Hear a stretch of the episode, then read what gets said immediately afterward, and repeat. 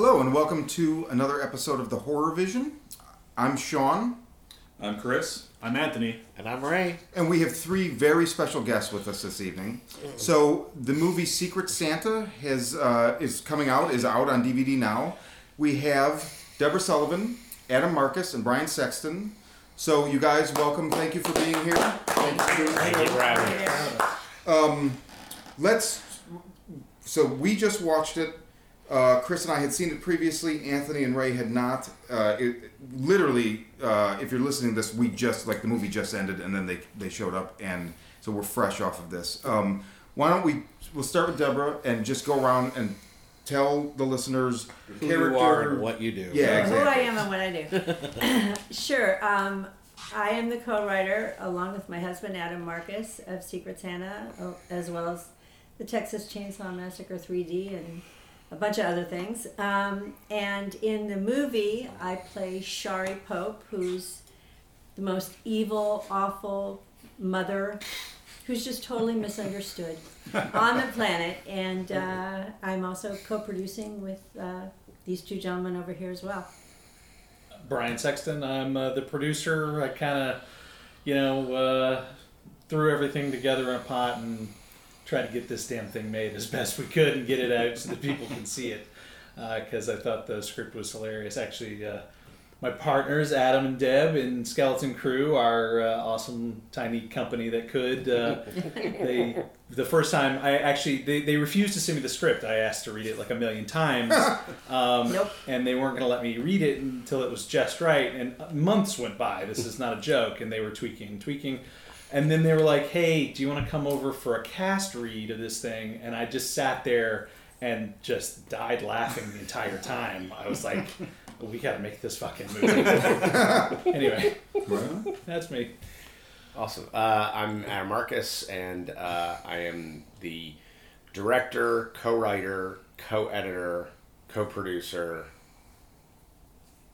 That's it. Of Secret Santa. Tinker Tailor Soldier Spy. Yeah, exactly. Nice. Which is actually my business card is Tinker Tailor Soldier Spy. Nice.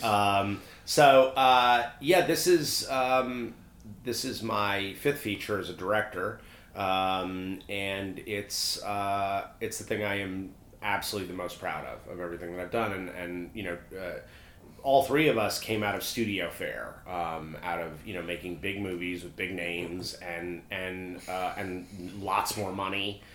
And Secret Santa was a chance for the three of us to take control of the way we would tell stories, and that's kind of how the birth of the company happened. It's also how the birth of this project happened, since this is the first picture out of the gate.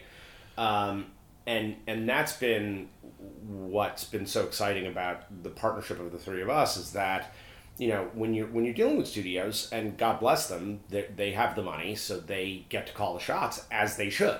I've never balked at a studio doing what they do. The problem is that Deb and I specifically, we would write a picture like Texas Chainsaw, and we would go to see the screening of the movie. And we're like, what? That's not what movie is this? That's like, not what? Our movie. What is that? No. I mean, it was that drastic with that example. And let's put it this way: the structure is the same. Mm-hmm. Okay, that's why we got credited for the movie. The most of the characters are kind of the same, but then things like do your thing, cuz. We didn't write that. Every critic hated the line and lambasted us for the line. We didn't write it. Yeah. So we get dinged for things that we didn't do, and it becomes very frustrating. Yeah, so. Yeah. I mean, that whole scene with the smartphone, the movie took place in 1993. Who has a smartphone? Yeah. Aren't there three other writers on that credited? Yeah, there are two. Okay. Yeah. Here's the thing. Steve Susko got credited with the story with Deb and I. Mm-hmm. Even though Steve Susko's script was completely thrown away, we weren't even allowed to look at Steve's script. Now, eventually, we got to read Steve's script after the film had happened. It's a completely different movie. It's a cult around Leatherface. Yeah. So it's a completely different movie. Here's why they gave him credit. He made Leatherface a thinking character. So he was not just a monster. Right. So because he had done that in the movie, and I kind of went, well, that's how he is in Toby's Texas Chainsaw.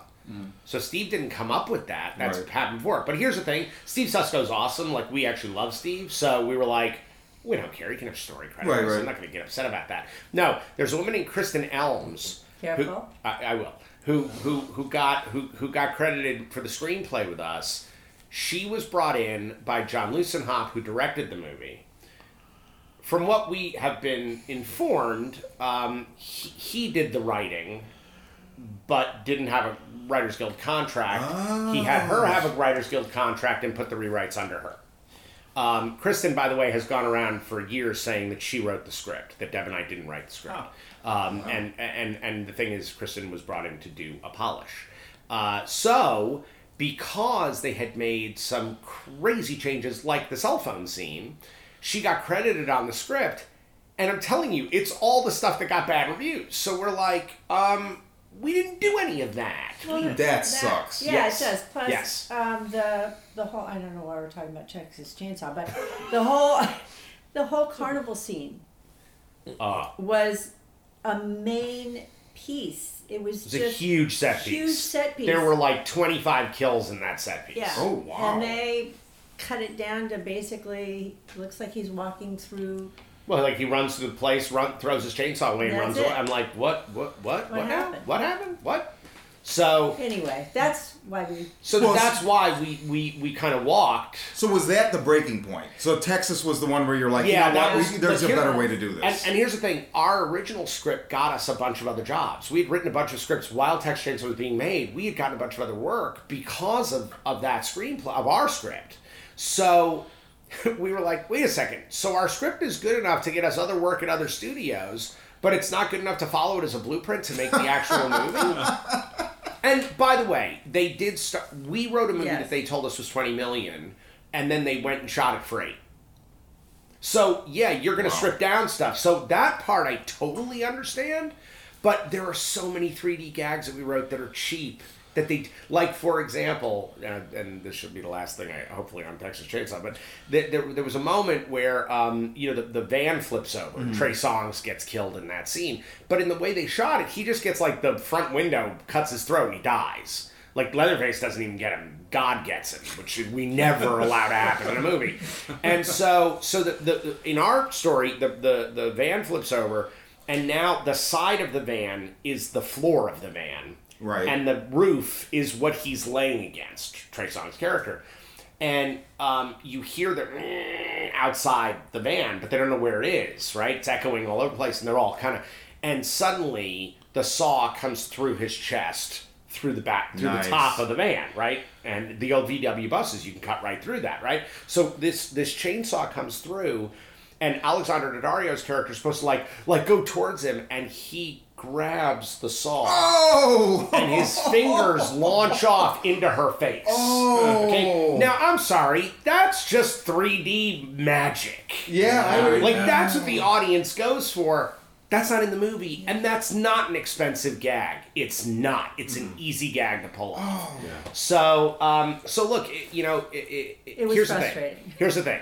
John Luessenhop never directed a horror film. He directed Takers, which is not a bad movie. It's kind of a fun heist movie. But you go like, he's the guy you're getting to do like the most iconic, serial killer from the early 70s. Like that's the guy you're gonna hand it off to.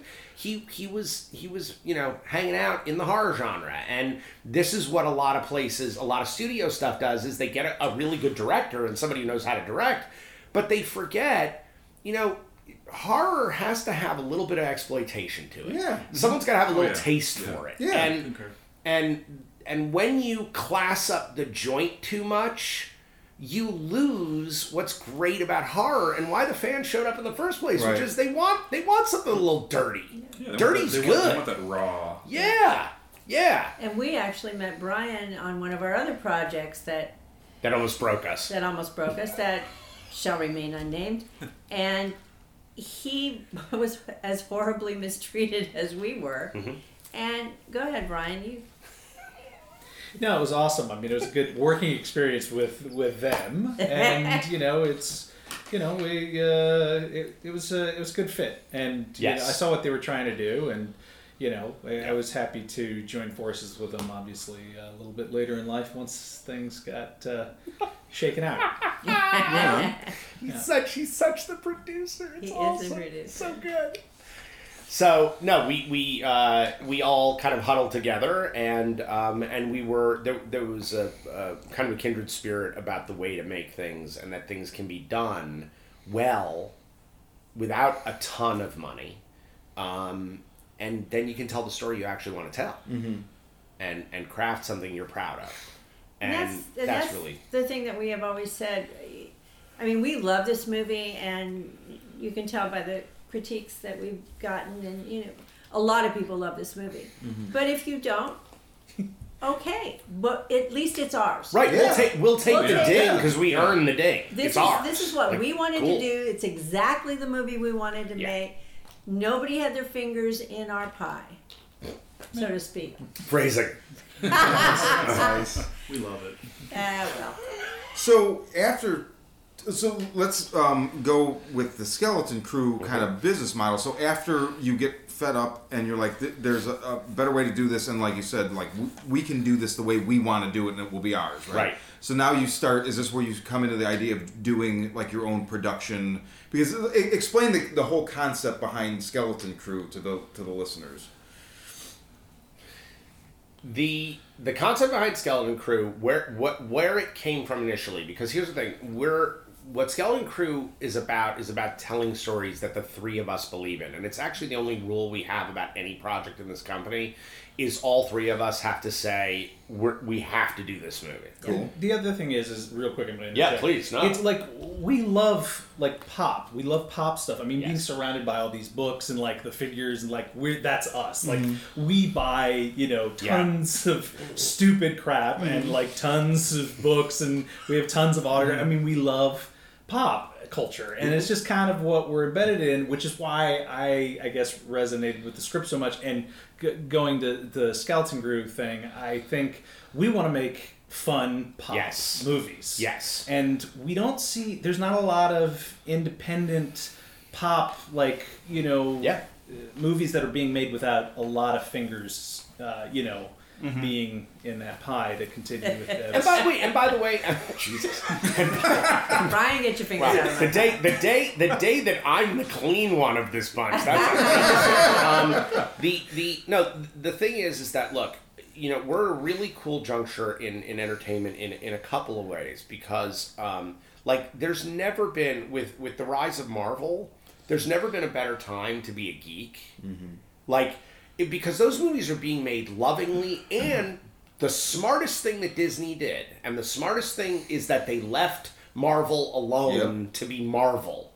And that's the genius, is going, no, let's let the guys who wrote the comics actually steer these stories. Yeah, people already like it. It's proven, right? Yes. It's an established brand. Don't monkey with it. Yeah, right, exactly. Right. So right now, for big studio fare, it's the best time in the world to love this stuff.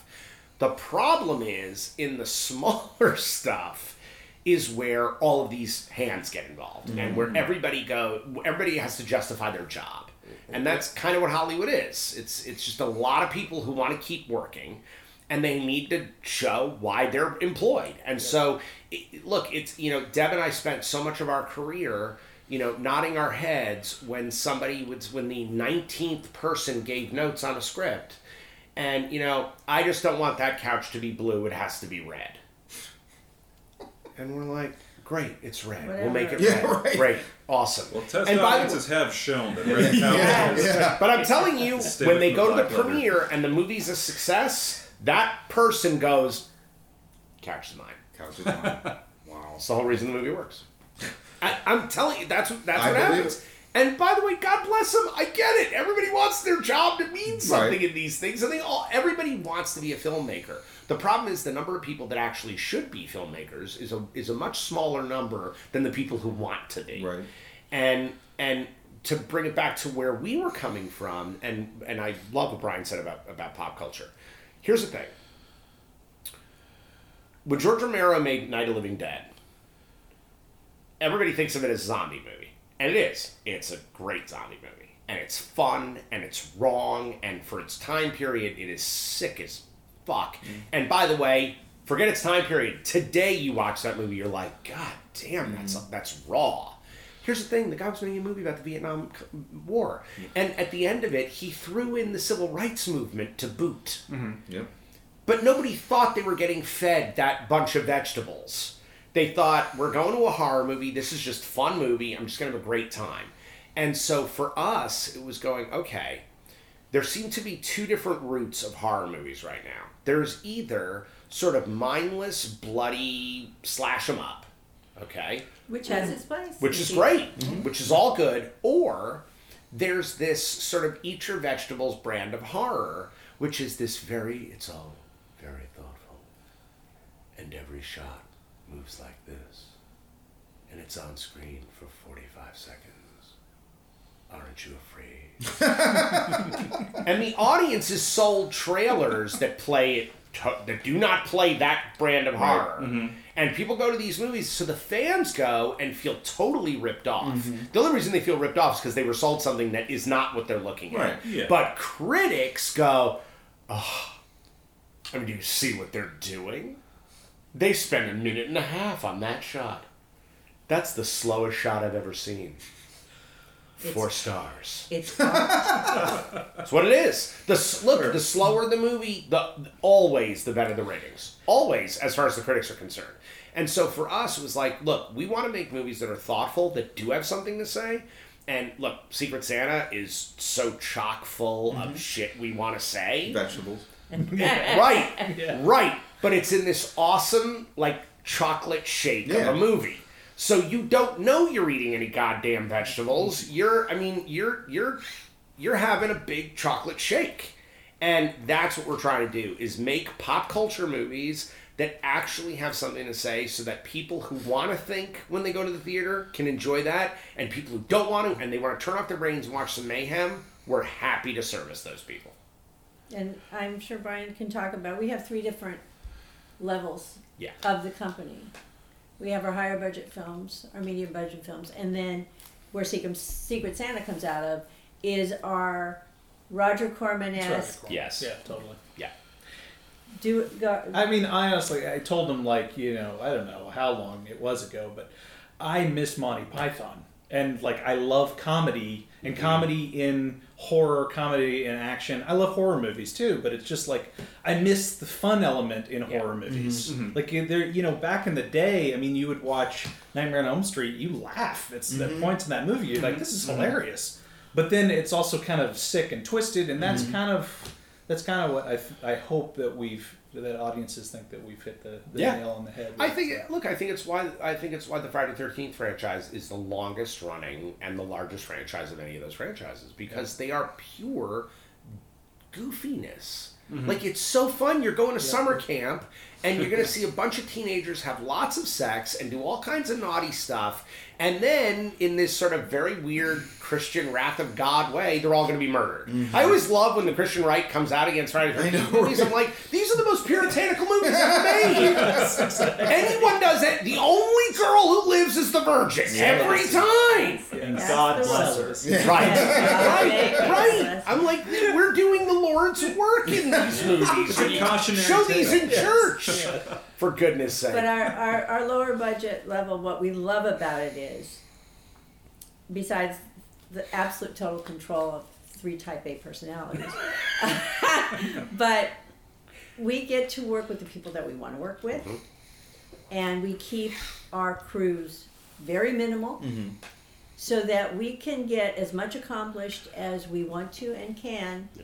as efficiently as possible. Nobody's sitting around. Yeah, nobody's bored on our sets. Nobody's taking a break.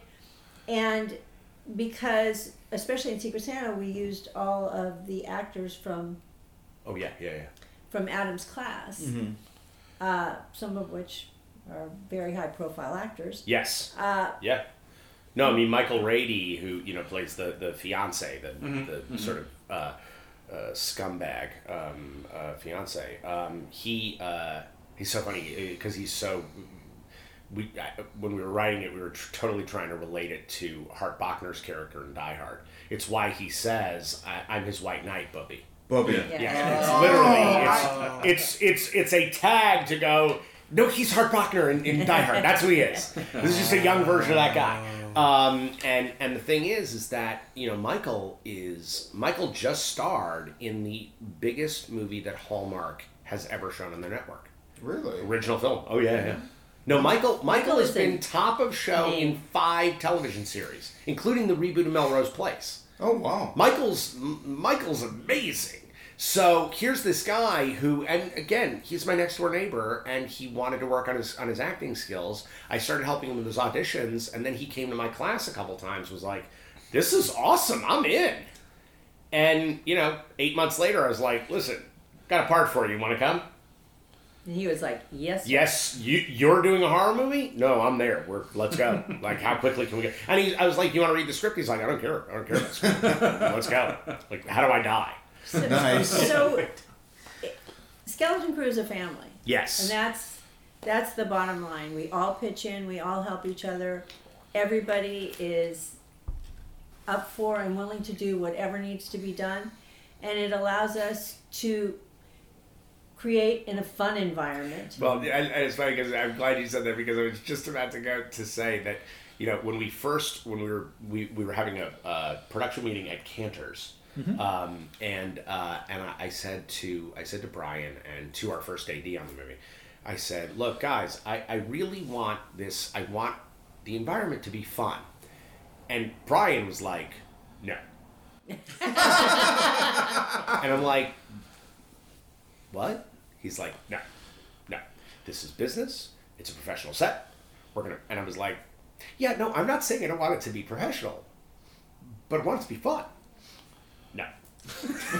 This is true. I did say this because I've worked with other directors. I mean, Adam and I Deb and I had all worked together before. It was a different kind of a situation. Ooh. There were a lot of tears. Yeah, tears and a lot of like names. Ball kicks. Yes, in this movie. And so, and since I'd worked with other directors who wanted to have a fun set, and it turned out to be a nightmare. A nightmare, yes.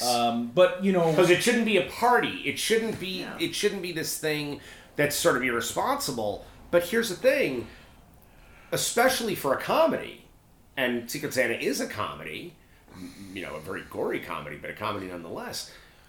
We want I want there to be that sense of camaraderie and fun on set, because that keeps the energy up for what the actors are going to do in front of the camera. Mm-hmm. And the minute people get bored, as a director, that's my biggest nightmare, right? Because I spend my whole day kind of creating the party.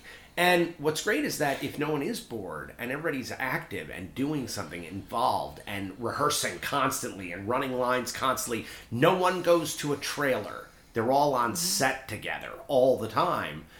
It's a completely different environment, and you end up with this crackling energy that the audience feels. Yeah, they just don't know where it comes from. Yeah, and you don't end up with divas. And right, difficult. There was very, very little sleep. Yes. Yeah, you also get no sleep. Yeah. No sleep. But we shot. Look, here's the thing. We shot the movie in 11 nights. Mm-hmm. And continuous, one day. Right? Yes, yeah. Continuous. There was no breaks. 11 nights, one day. Pickups and things. The daylight scene in the movie. And so we did all that. And I have to tell you, even though we left Big Bear as exhausted as I've ever been. And by the way, we drove down the hill from Big Bear, and I taught acting class the night I got back. Wow. So I went 11 nights and then 2 days of acting class right after it. So I was not messing around. I tell you, I've never been happier in my life than those 2 acting classes. I was so high from doing something that I totally, utterly believed in. And by the way, 11 nights, we were half a day late getting started, because there was a 6 feet of snow dumped on us. It's the biggest blizzard that Big Bear had in 20 years. On top of that, we lose all the electricity. We had to put the set together by the light of iPhones. I'm not kidding. Not only that, but then they changed the regulations. You could not, so they were stopping our cast and our crew as they were going up because you suddenly it was legal. You had to have chains on your tires to drive. Oh yeah. I mean, I'm not used to that. Like So we had like our 2-ton truck that had all of our gear. Didn't have chains, so it couldn't get to the house. So then they put chains on it. They were not the regulation chain for that size tire. So we couldn't get the Jenny up there to run the electricity. Wow. So we had to get another truck. Run another truck, have a team offload that truck onto another truck that did have the right chains on it already, and then send it up. And it was okay. It passed. And by the way, here's the thing. And here's the remarkable thing about it. And it yes. Brian still has. But wait, but here's the thing. Under a different producer, and this is why we work together. Under a different producer, we would have been a day over. We never would have gotten that first day shooting. Because Brian and our line producer, our production manager, Nicole Flores, because the two of them worked, I've never seen people work as hard as the two of them worked to make this happen. Suddenly, I didn't lose a whole day. I lost half a day. Here's the incredible thing. Because of the way the set was built, because of these people all know each other, because there was a camaraderie, because we were a team going into this, rather than just a bunch of separate people, we were back on track. By the end of night 2, we had made up our deficit. By night 3, we were ahead. Oh, wow. Yeah. We finished 2.5 hours early on the last day of shooting. And I had gotten every single shot in the can. It's all there. And the first day when we got up there and there was no electricity, we had to prep the set. Yeah. It had to be done because the house that we were shooting in, Pat Destro, the woman who plays my sister in the film, it was her and her husband's house. And they have a lovely home, obviously, but the beautiful carpet. And we're like, gorgeous, this is going to be plush. So bloody, we're not going to ruin their carpet. So we had gotten plastic to lay down on top and then bought carpet to put on top of that. Oh. But we had to lay the carpet in the dark with everybody using their iPhones and flashlights and anything we could find. Yeah. And Bob Kurtzman and his assistant Marsha pitched in. And everybody pitched in. It was unbelievable. I mean, any actor that had made it up the hill that could. Here's the thing. So, and when I say family, I don't mean just like, oh, it's a bunch of little rascals. Bob Kurtzman, who's the K of K&B effects. So, context for, this guy is a legend. Bob and I, my first film, when I wrote and directed Jason Goes to Hell, Bob was my lead effects guy from K&B, but K&B did the movie. So Nicotero was on set on Howard Berger. Oh, Howard Berger's awesome.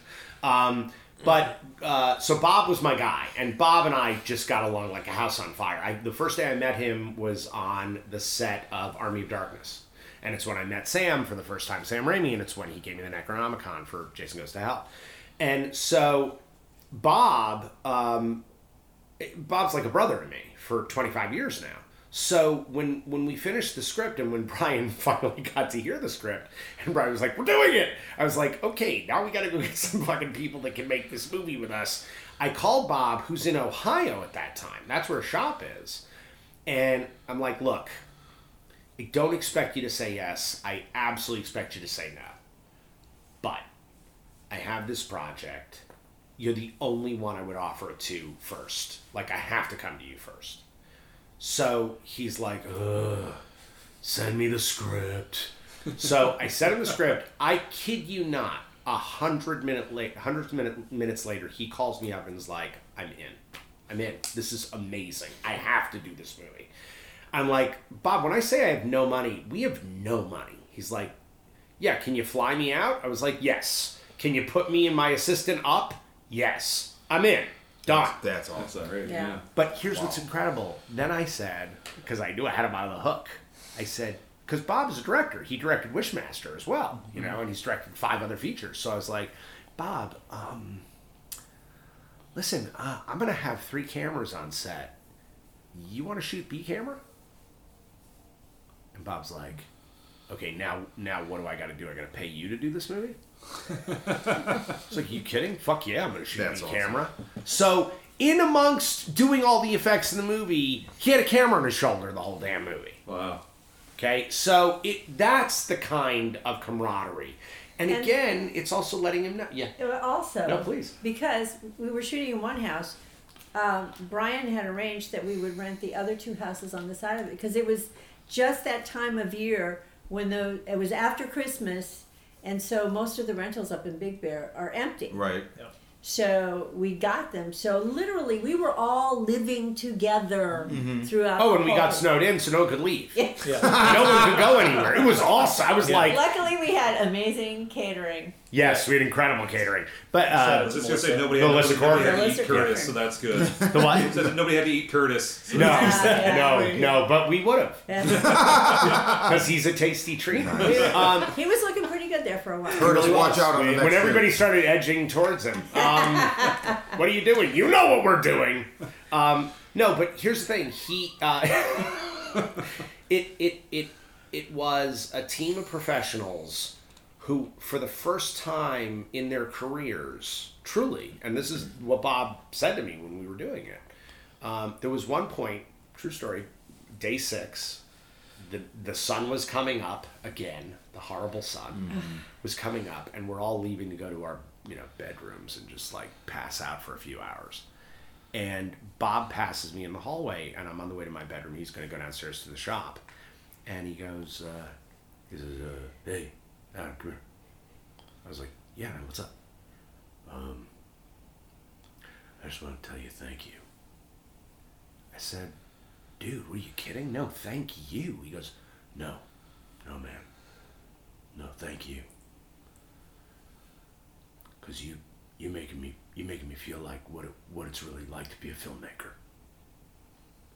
I was like, are you serious? He's like, I've never had an experience like this in my life. That's awesome. And he hugged me and cried, like tears out of his. I was like, Bob Kurtzman, that's not Bob. I was like, I looked at him. I said, I don't want to break you. And I'm telling you, like, the bond just from doing this movie, the bond was even stronger between these people. This guy that I've known most of my life, and it's over the fact that we were creating something that look, every production from this point forward will aspire to have that tone on set. Yeah. And look, it will have that tone on set because. Right. I make sure it does. Coming back to Bob real quick. Please, just on that same topic. He was in town just like a couple days ago, and I was fortunate enough to be able to see him for a couple hours. And they don't even know this actually. They were inside. They were getting their coats or whatever. Bob was outside having a cigarette, and Marcia. We walk out, and and I say, hey Bob, and obviously because of all of his help.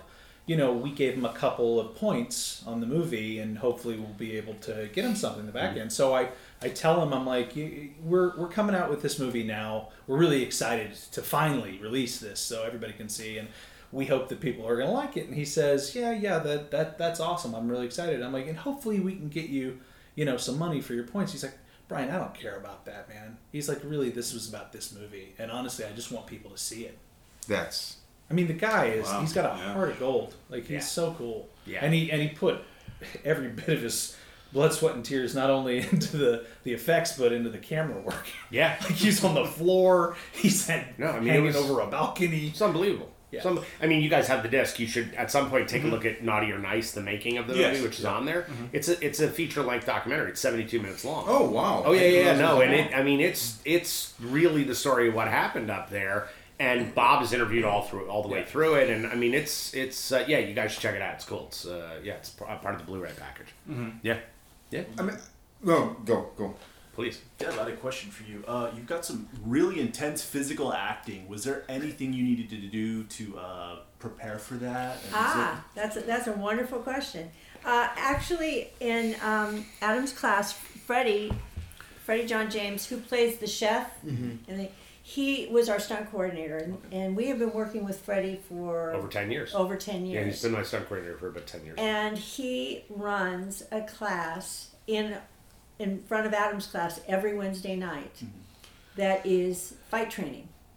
Oh. Yep. So all of us, for months ahead of time, once we knew we were making the movie and ready to go, Freddie got us all in shape.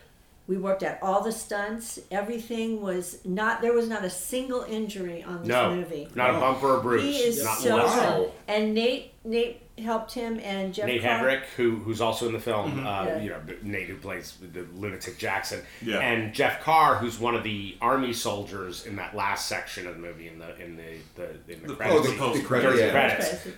Both of them were assistant stunts, and Nate Hedrick does the Universal Stunt Show every day, 8 times a day. Oh, wow. So he's doing all the high falls. So we all did all of our own stunts and just had a ball. And I don't think I've ever been in as good a shape as I was when we made that movie. It's really true. Dear God, we need to make another movie. I need to get back in shape.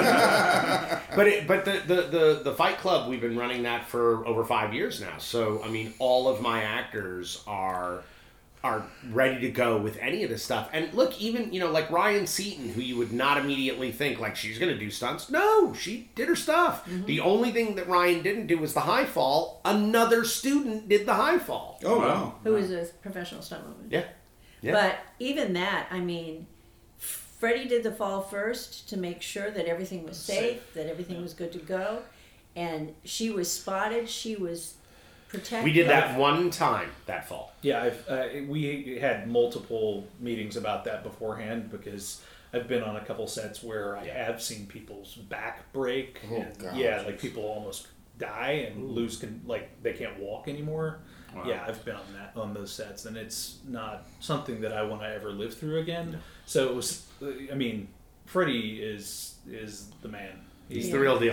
He did it right. And he's a great actor. So it's like, I've got this guy who's so talented and funny and charming. And, oh, by the way, he's also a brilliant stunt coordinator. I don't know. I know when major studio pictures have, like, the insurance bonding and stuff like that for, you know, in case somebody breaks their back, right? Yeah. So what is the insurance, like, how does that translate to Skeleton Crew, how you guys do it?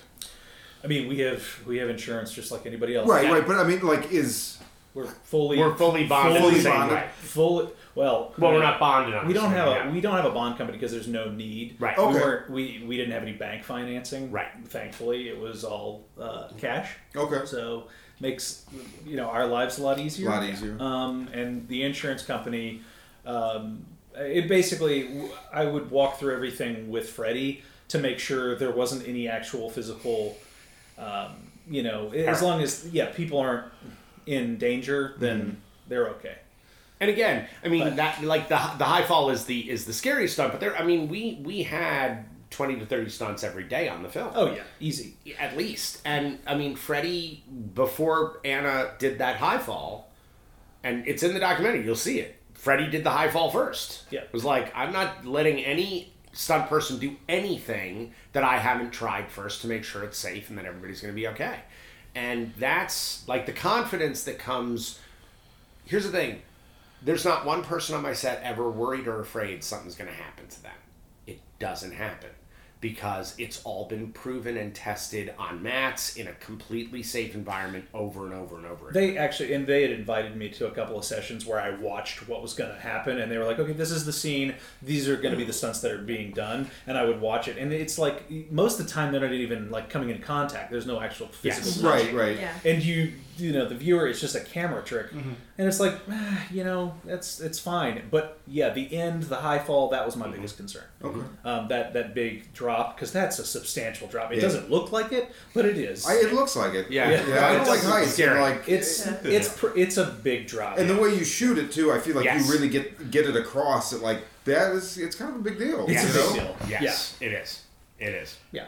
Anyway, I have a follow-up question for you on that, and when you were saying that you didn't want a fun set, is that kind of part of it, like worrying about injury and also the possibility of going overtime? Because If people, I mean, you know, I think we've all seen like the Hal Needham films of the 70s and things like that, where, you know, they have these huge, most of the credits are the people just laughing at the lines, where you're just spending so much time laughing that, you know, how are we going to get anything done? That's it. But and also, I mean... You hit the nail on the head. It's, I didn't want people, like, being so relaxed that they're just having fun all the time, making jokes, cracking, and then we're off topic, we're not getting the shots that we need. And I was like...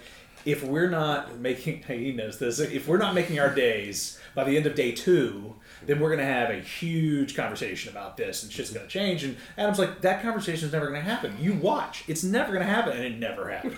Well, and especially if everybody's in the trenches, right? I mean, yes. And so that's like going back to what you said about everybody's helping out and you're building this, you call it a crackling energy. Mm-hmm. And it's very much in the movie. I mean, yeah. The movie, you get set up and then like it escalates fairly quickly, not too fast, right. You know.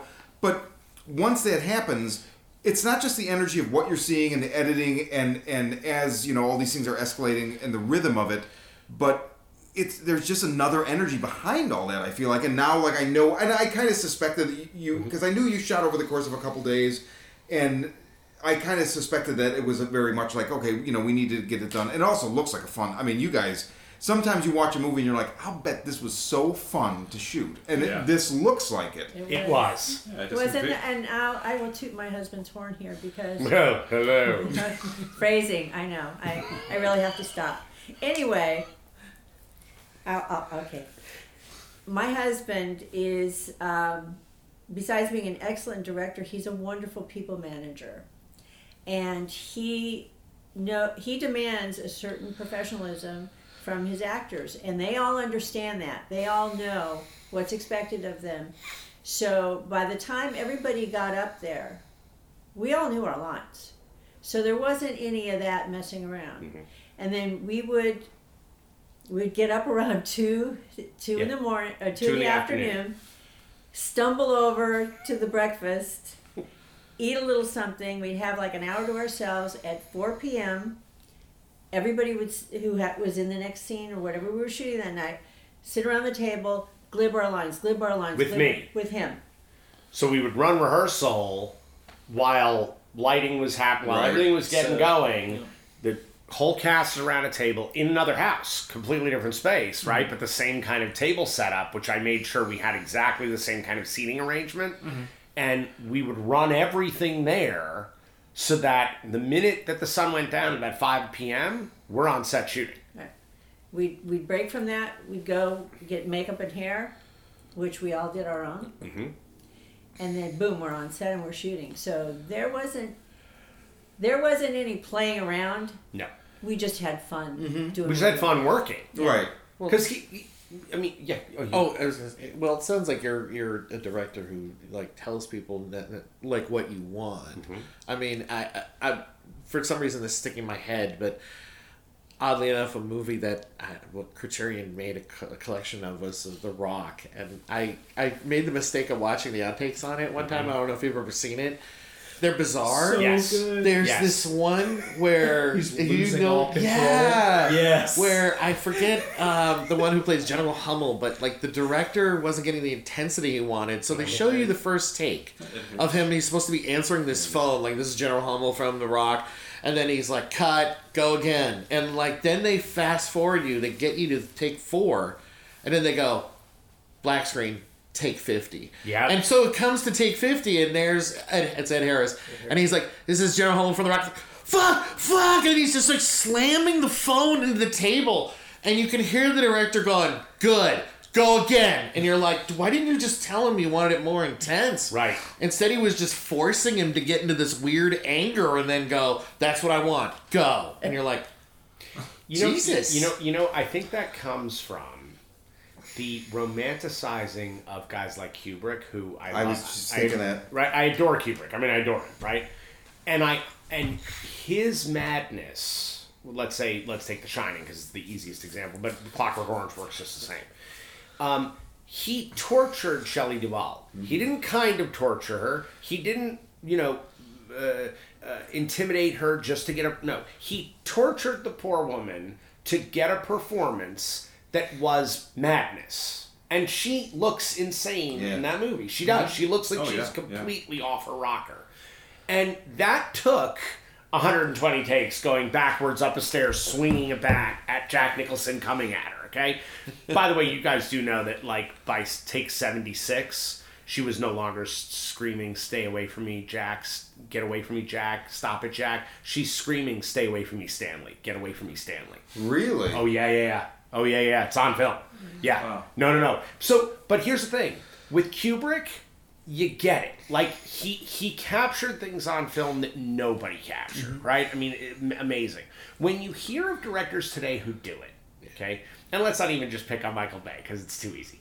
But there's so many people that do this same thing, mostly because they have so much money and so much time to do these movies, where now it's like, I'm going to be like Kubrick. No, you're not. Or Herzog and Kinski. Right. I'm going to drive my actor into this performance. Right. Well, you know? And Wells never had to have 150 minutes. It didn't happen. Because he knew how to talk to people. I also think it comes down to a respect for your director. And I think a lot of names, if they don't think that the director is on their level or above, they'll fuck with them. Sure.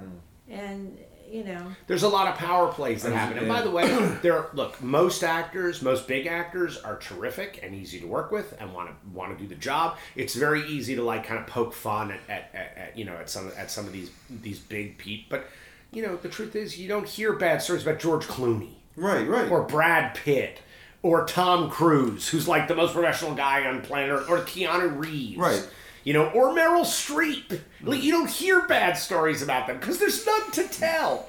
You know, we hear the stories about, like, the lunatics, and there are definitely those people out there. But there's almost always going to be a power struggle, and I think a director's job, I think, is creating an atmosphere. I think it's more important than anything else. I think if there's an atmosphere that feels supportive, even though there's a job to be done and a goal to hit, but if an actor feels supported, and look, the other problem is a lot of directors now come out of film school, and I came out of film school, and I love my film school. Brian and I both went to NYU. I mean, I love my school.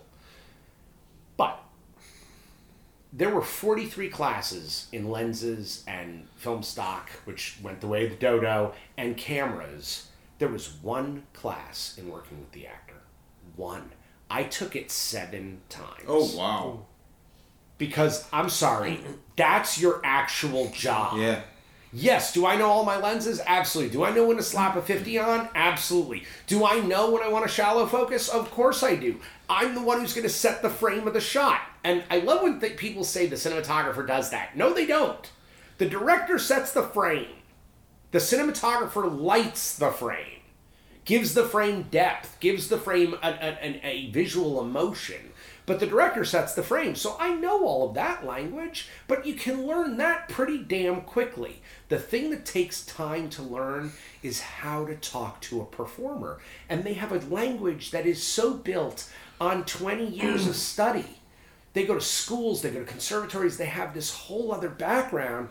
And I never understand a director who doesn't want to understand that language. I don't understand a director that doesn't take acting classes. You don't have to be a good actor, but you have to know how to talk to actors. They're the ones who are, they're your paint. That's you're the brush, they're the paint. That's the only way you're going to tell your story is through those performances. You know, it's been said a million times by much greater filmmakers than myself. But, you know, the most powerful shot in a movie is a simple close-up. There's nothing more powerful. You can show me vistas, you can show me beautiful locations around the world, you can even show me incredibly expensive cars. Just kidding. Back to Brian's heart. I love expensive cars. He really does. He does. We have a movie that we're working on right now that is literally car porn, and we wrote it specifically for Brian. Action car movie. I mean, it is. It's a car movie. He loves car movie. But here's the thing.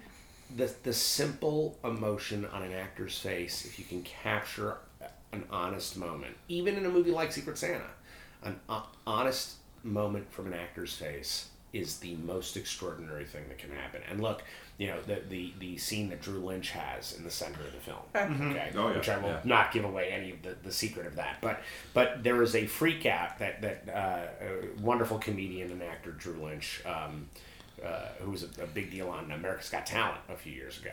Mm-hmm. He has this meltdown.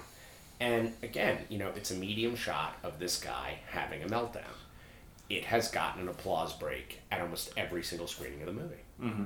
People just burst into applause.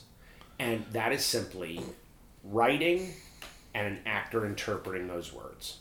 And that was the hardest scene for us to keep a straight face. Yes. And if you look at the outtakes, you'll see that we were not successful every time. No, that one was tough. He was just... That one was so is it great? Yeah, it's cool. Multiple takes, or did you eventually have to like start editing around people bursting into laughter? No. We what I did was I had Drew perform the scene a couple times before cameras went on at half level, because he was losing his voice. Mm. He had horrible laryngitis during the shooting of the movie. He got really sick. Oh, that sucks. You can pick that way more up on the behind the scenes. Yes. Okay. In his interview, he's like, we're talking like this. It's like Brenda Vaccaro came down with it. I mean, it's like ridiculous. And then he really brought it on set. So I had him go not full bore. This one, because he's screaming right in her face. I lost it. She lost it so spectacularly, but everybody had the giggles. Everybody went through what they went through, and then it was okay. Like, then, if you let people really have the laugh and go through the laugh and do that, when you start shooting for real, you're pretty much okay. But there are a lot of cuts in the movie. Yes, there are. I was just gonna say, I did notice one scene in there with Eddie and Drew. Yes. And just over the shoulder in the corner there, I see just Freddie just trying to stifle a little smirk in there. Yeah. There's waiting. He pulls up. He gets his composure back. You know, but absolutely. I'm like, I didn't notice that the first time I saw that. But. During the dinner table sequence, which is an 18-page scene. Mm-hmm. Mm-hmm. It's the biggest scene I've ever shot, and we shot it in one night. That scene. It's the most pages I've ever shot in a day. Jesus. Wow. It was crazy. So we're shooting that scene. John Gilbert, who is brilliant as the father of the family, Leonard Pope. And John has had a wonderful career. He's just an amazing actor. I've been working with John for probably about 10 years now. And so John, is also the executive producer of the movie. Mm-hmm. Mm-hmm. And, John was having trouble with, we had written him a series of expletives that he has to kind of say in a quick succession, and he really just couldn't wrap his head around, because he doesn't speak like this. This is not a guy who like throws cuss words around. And so it was a stream of consciousness cuss words. So he kept stumbling, and I finally just said, John, fuck it. Say whatever you want. I don't care. We're going to keep shooting it. I'm going to shoot it from multiple angles. Just say what you want to say. So he truly, it's some of the only words in the movie that are not exact to the script. The script is 98% exactly what's on screen is the actual script. Stuff that feels like it's improv, it's in the script. So John starts doing that whole diatribe of horrible words in a row, and it's the first thing in the movie where you go, something's wrong, right? When he got to, forgive me, cunt singing. Everyone at the table started to lose it, but they all wanted desperately not to lose it. If you watch, there's a wide shot of that moment, okay, where I pull back. If you watch, Michael Rady goes, his big smile, and he turns away from camera, and his shoulders start going like this. Curtis Fortier covers his face with his napkin. Drew Lynch doesn't even try not to laugh. He is just fully laughing in frame, as is A. Leslie Kyes. The only person not laughing at all is Ryan Seaton. Wow. She's just eating her food. She is not laughing at... I was like...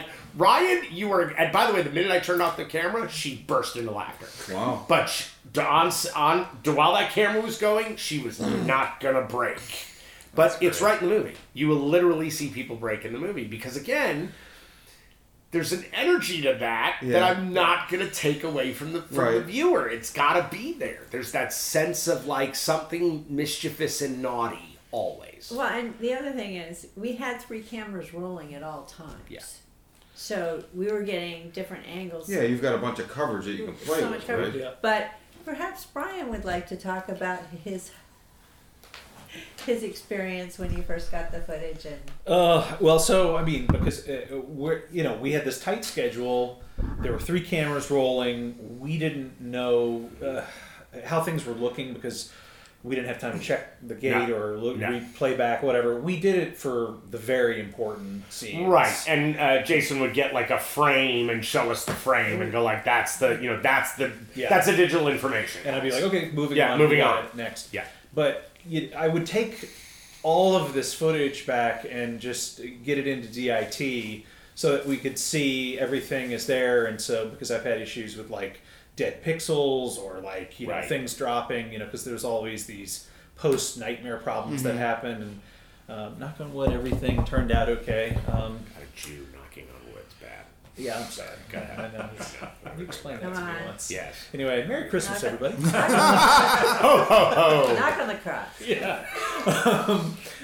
But it was a lot to check because we had so much damn footage. And needless to say, all of this stuff was happening so quick on set, and it would be rushed to DIT.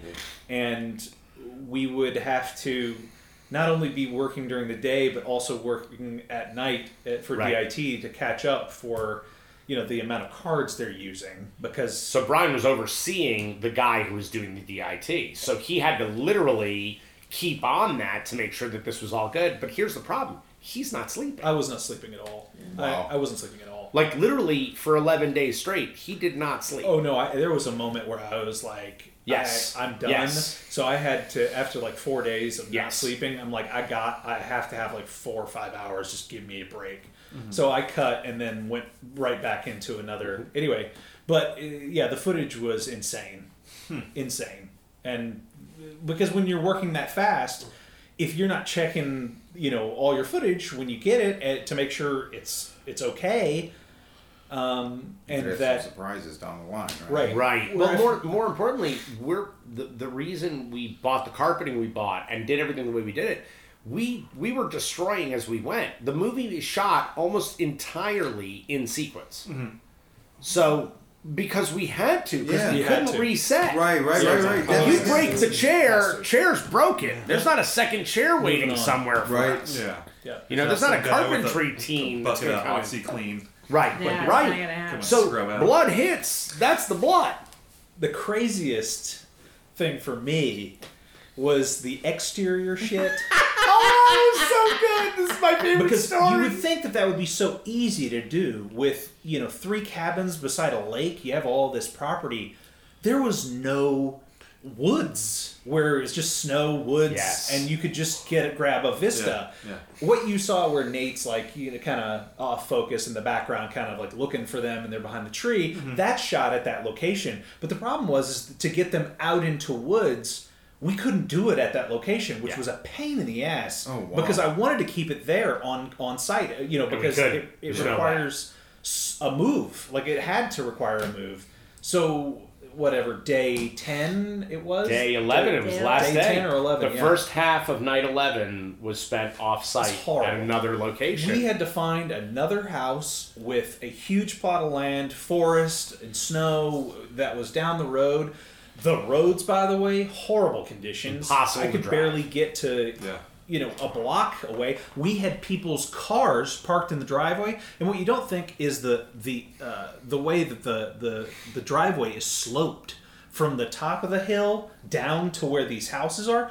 People would put their parking brake on, and somebody you'd hear them scream, "So-and-so's car's sliding down the hill!" Wow. Oh, yeah. And we were like, what? So everybody would have to run out and, like, grab the car. And, like, catch the car before it goes into Big Bear Lake. Because we're right on Big Bear Lake. Yeah. These things were actually happening. Yes. Like, and we had Melissa, our caterer, she didn't have...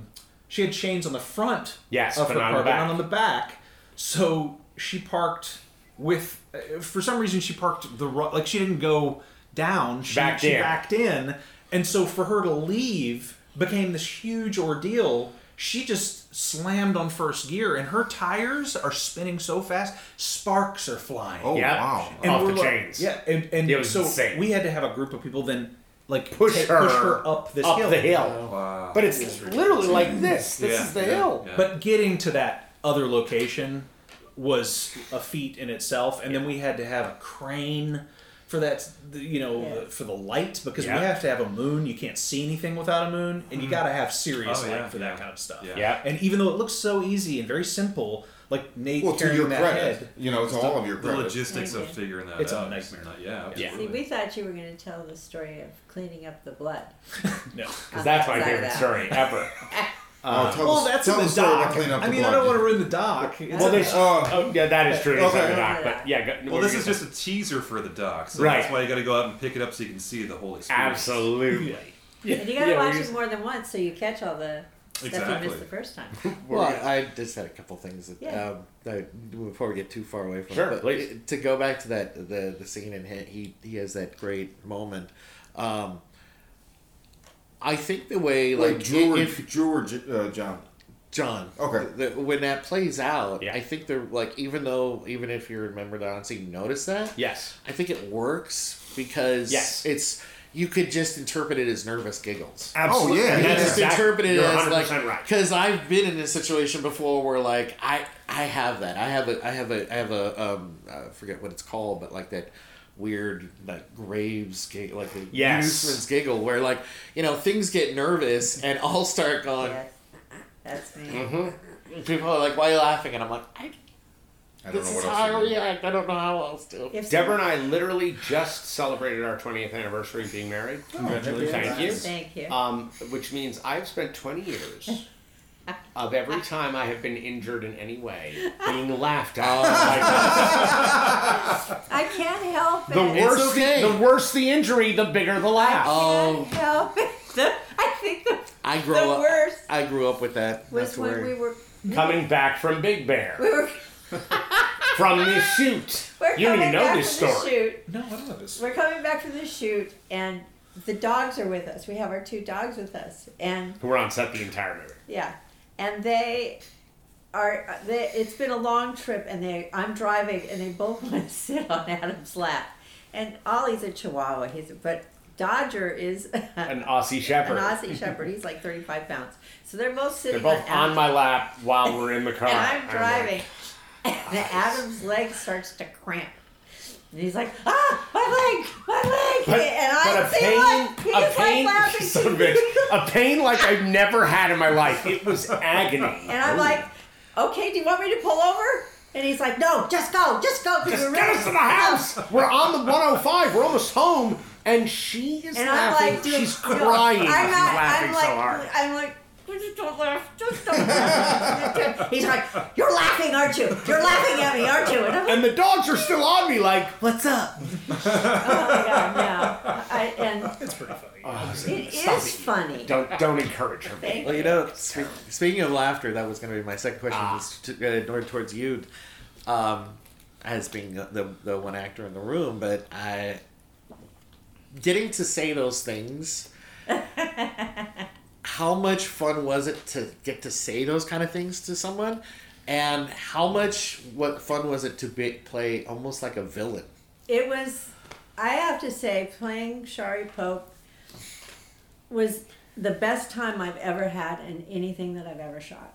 It's my favorite part, and it's very conflicting, because it is fun to say that kind of stuff, because it's not really you. And it's nothing you would ever say in life, but I still felt guilty, and I still felt horrible about saying it, especially the racial things. And luckily I know these people very well. They are family, but I would go up to Freddie and go, Freddie, I'm so sorry I said that. It's Adam's fault. He made me say it.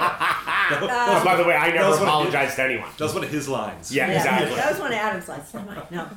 I had a blast. And I mean, My character's just so horrible. But she's based on so many people that I've known in my life, which is really, really kind of sad. And it was just such a blast to play. It's just very freeing to play a villain. Oh, plus, I have to say, lately, my husband... All I write for you are horrible, horrible women. Horrible women. It's because you laugh at me every time I get it. So take your medicine. But no, here's the thing. There was the one thing in the movie that I had to warn an actor about before we even read the script, before I gave the script to the actor, was to Ryan Seaton. Because I said, Ryan, there are going to be things that are said to you. Because all the stuff that's said, it's all horrible things to say. But it's not really about the person that's playing the role. It's not a personal thing. Right. Okay? With Ryan, I was like, look, Ryan is a bigger actress. She's a plus-size actress. So I said to her, Ryan, there are things that are going to be said in this movie that...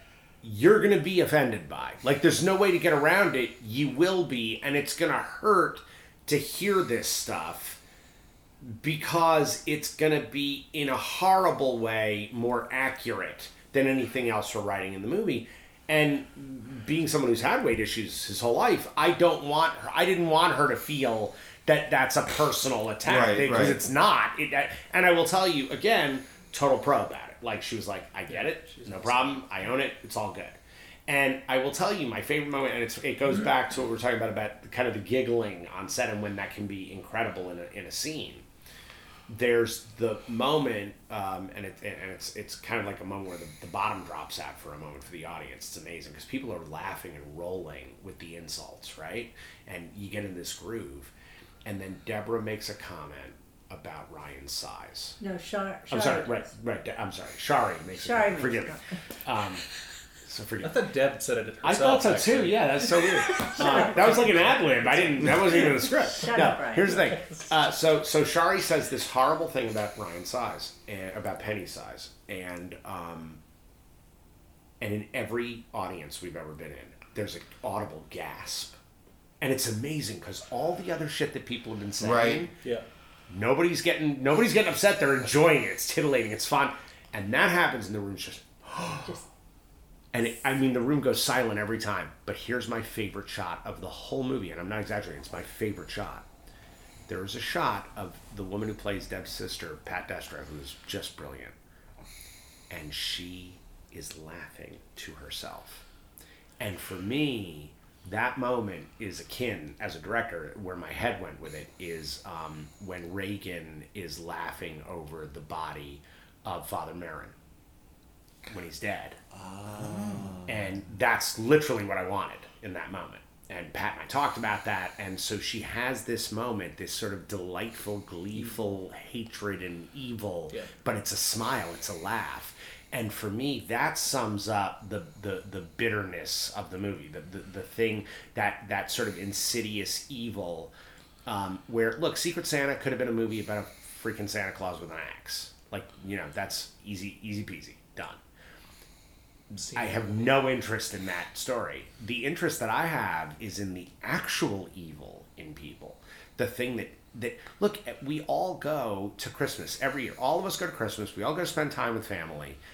And when we're leaving, we all go, why? Why do I never learn?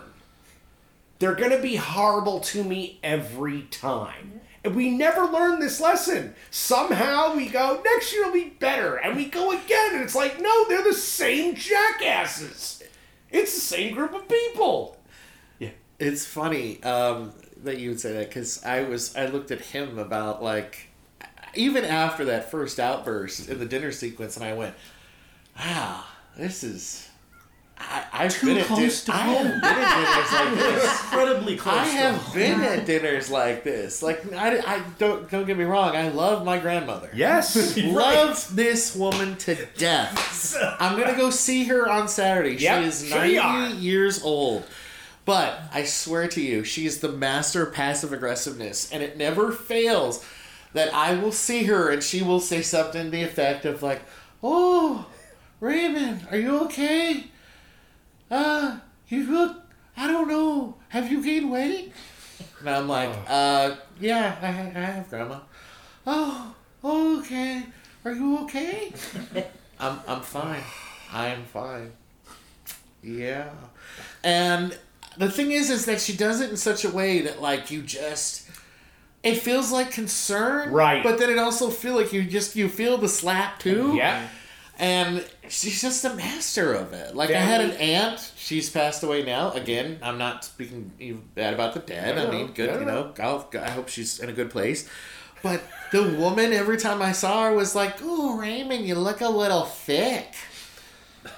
And I always had to stifle myself from saying, like, "And you look a little short." Because she was 5 feet tall and had four-inch hair. And I always had to stifle myself from being like, "And you're tiny?" But we don't bring that up, do we? You midgets. Yeah. But you know, thanks for it. Just it makes you think of Mel Brooks in History of the World Part 1, where someone goes when someone says to Mel Brooks, "You look like the piss boy." Yeah, and you look like a bucket of shit. It's totally the right response to anybody who says some shit like that to you. You look like a bucket of shit.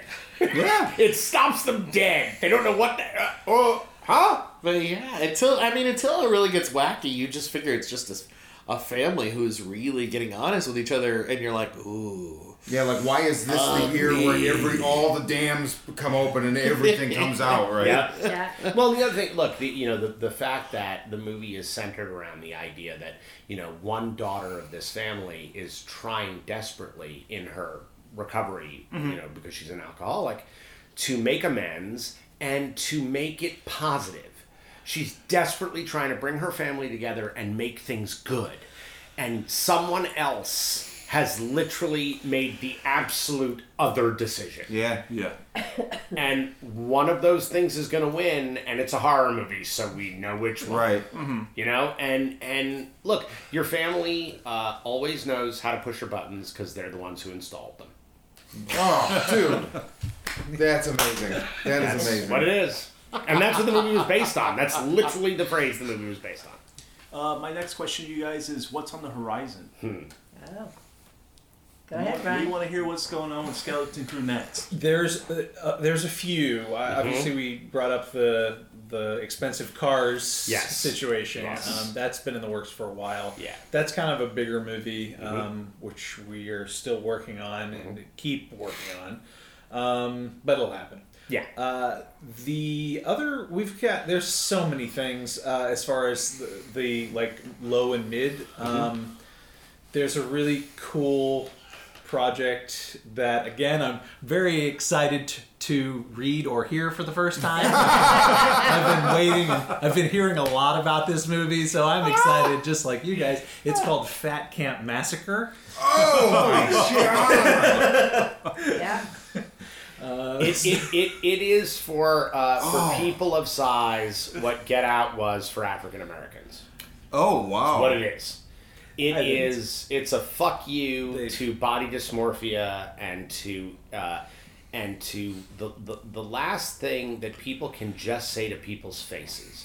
It's extraordinary. Like, we have become such a PC culture about everything but one fucking thing. Yeah. And it is amazing the way kids are tortured over this. Yep. And made to feel less than, and no one wants to actually deal with the root cause of why someone might overeat or why they find solace in food. We have all kinds of like sympathy for people who are alcoholics, people who are drug addicts, and we should have sympathy for people like that. We absolutely should. Anyone who's got a problem, there should be someone there to put out a hand and help them up. Here's the difference, okay?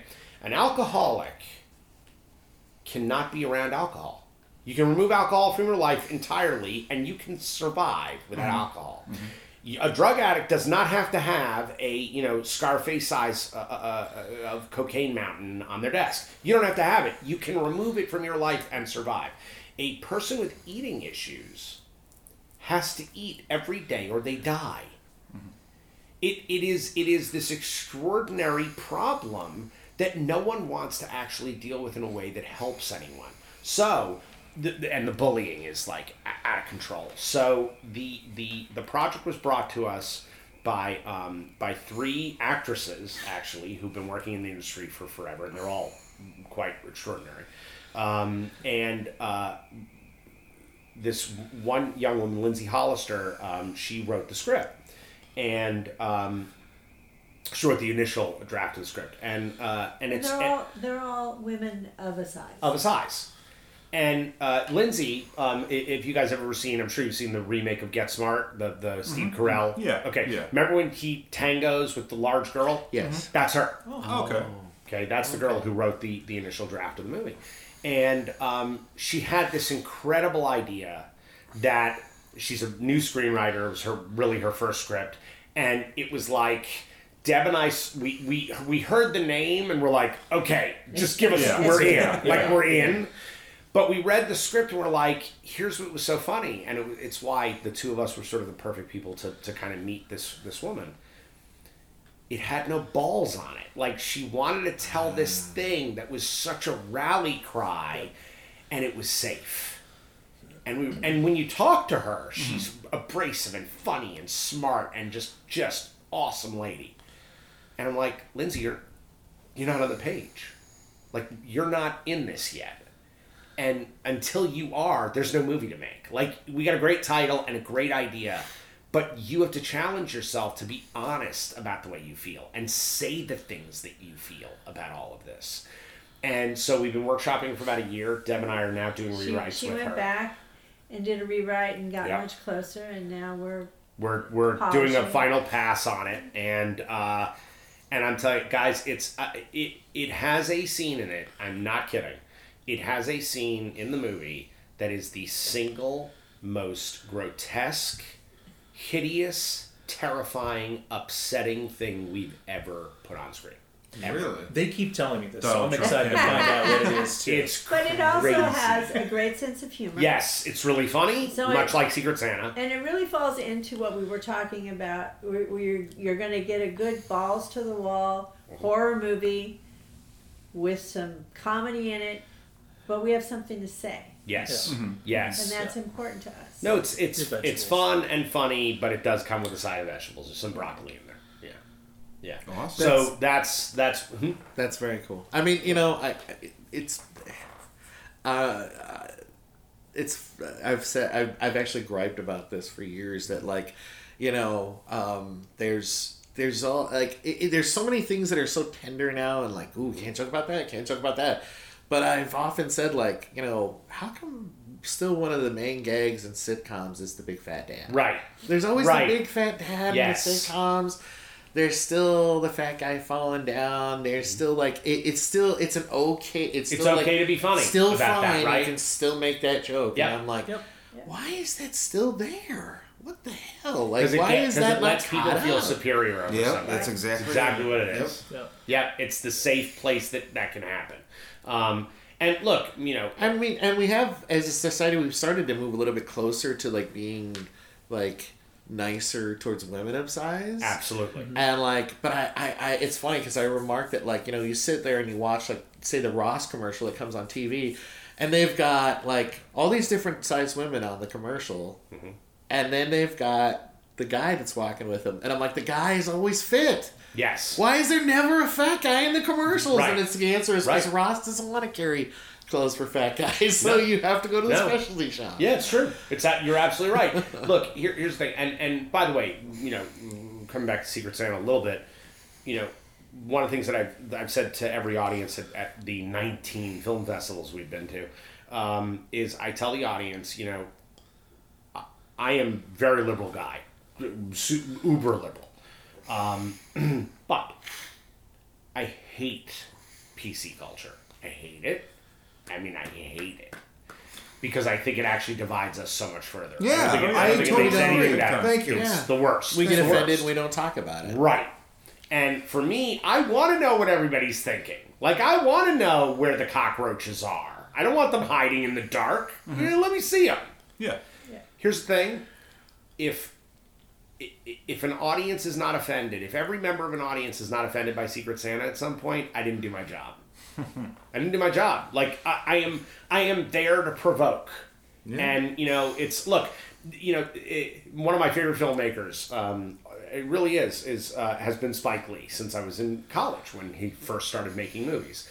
And you know, Do the Right Thing is, to this day, I can't watch that movie without getting incredibly angry by the end of that film. I'm angry at the end of that movie. I mean, that is a crazy-making movie. Yeah.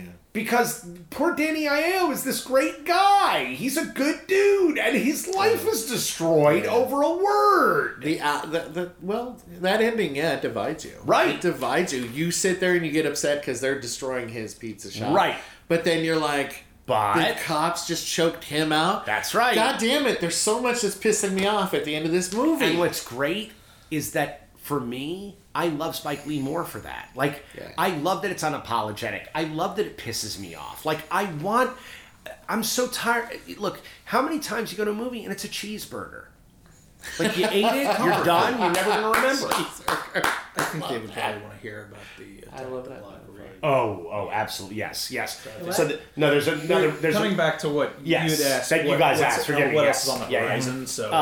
So you're right. Much more importantly, and he's 100% right. We have a project that we're working on. You know, my first feature as a writer director was Jason Goes to Hell, and there is an actor that I worked with in that movie, Steven Williams, who played Creighton Duke. Mm-hmm. See, there's the smile. Yeah. Steven Williams is like the most badass motherfucker I've ever worked with, and I love Steven. And Steven and I got on like a house on fire, and we've wanted to find something to do ever since then, where we could rekindle that working relationship. So, because you know the Friday the 13th franchise is in the disarray it's in, and you know, and the legal battles and everything that's going on around it, you know, I really wanted to make something where I could kind of, you know, go back to the roots of that Creighton Duke character, but I can't use the Creighton Duke character because it's tied up in that franchise. Mm-hmm. So, but I can still work with Steven Williams, and I still can make him a badass motherfucker in a movie. And so, we have a project that has been, you know, this is the 25th anniversary of Jason Goes to Hell, so this is 25 years in the making. And we are finally breaking ground on it next year, which is, it is ostensibly The Raid Redemption meets The Evil Dead. Oh, wow. And Steven Williams is ostensibly the sentinel over a doorway to hell, one of the 7 doorways to hell. Shit. That pushes every button I have. Like, that is just absolutely... Oh, it is truly the thing that, like, I have never been so excited for a project in my life. I can imagine. I'm so, like, every time I think about it, I get giddy and silly. Like, I really feel like a little kid, like, yay! Like, I get blocks for Christmas.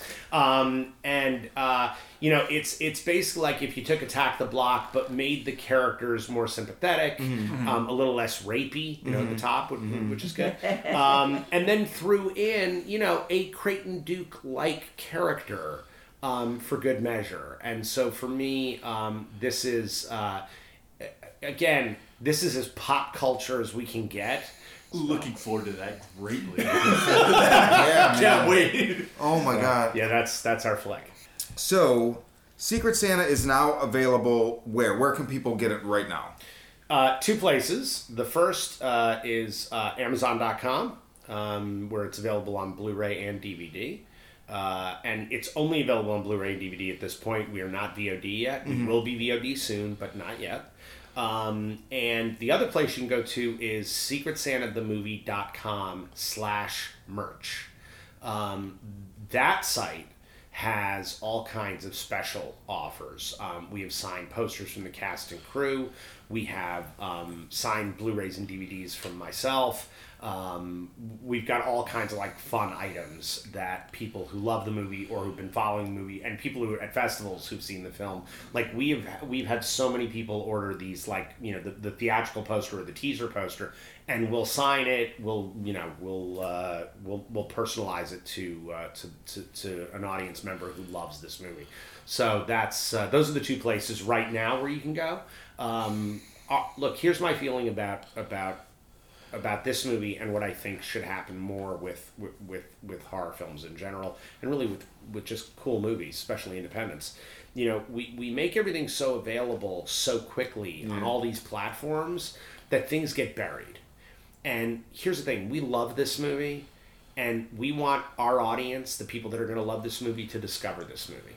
So we're not in a rush to throw this thing on every kind of platform where it goes. It's the 473rd movie that month on that platform. We're not interested in that. We are interested in slowly doling this out. You can't get it on VOD yet. You can get it on Blu-ray and DVD. And you know what? Horror, and you guys know, I mean, we're all horror fans. Horror fans are collectors. Yeah, we buy stuff. Right. We're not getting rid of our Blu-ray library. No. I still have my laser discs, for the love of God. Oh, that's awesome. I got a storage locker filled with VHS copies of stuff from the 80s because, fuck yeah, that's who we are. So for me, this is the first movie out of Skeleton Crew. It even has a 001 on the sleeve. Because the next movie will be 002. And like Criterion editions, we're going to treat our films as collectible items for the fans. We want that culture to remain.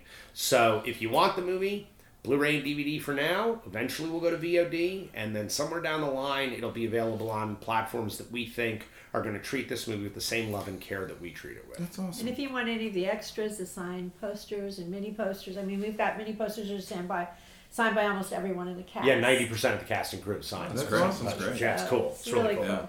Yeah. So, yeah, that's where you can find it.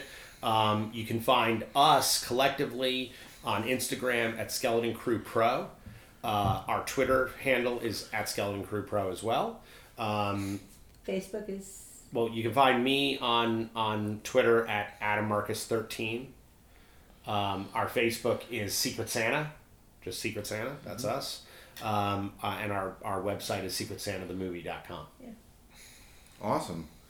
Well, okay, Deborah, Adam, Bryan, thank you very, very much. Yeah, and I mean, I just implore everybody listening to go out and just order it and watch it, and it's awesome, and it's the perfect time of year now. But also, I mean, I think it's evergreen.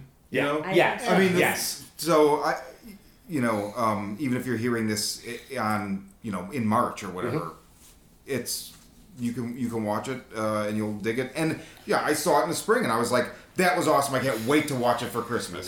So. And by the way, I to your point, I think that, you know, this is, you know, Krampus. When Krampus came out, it came out on January 8th while we were shooting Secret Santa, and it was number one at the box office. By the way, they took the Texas Chainsaw Weekend. We were number one at the box office. We stopped Django Unchained from ever getting to number one with Texas Chainsaw. They never got to number one because of Texas Chainsaw. Really? It's become a very important horror weekend, but here's the thing. Holiday horror is sometimes best served right after the holidays. Yeah. So this is the movie you watch after your family goes home, and you get to actually enjoy. That's what I wanted to do to all of them. I was going to say, maybe... Order it for yourself. Exactly. It's the best. Wait until everyone has left. Turn the movie on and think about, like, oh, God, it would have been nice to have this happen. Yes. Thank you all for supporting independent movies. Oh, yeah. Big time, guys. Yeah. Really appreciate it. You guys are great. Yeah. Well, you guys are great. So, all right, for the Horror Vision, I'm Sean. I'm Chris. Anthony. And still Ray.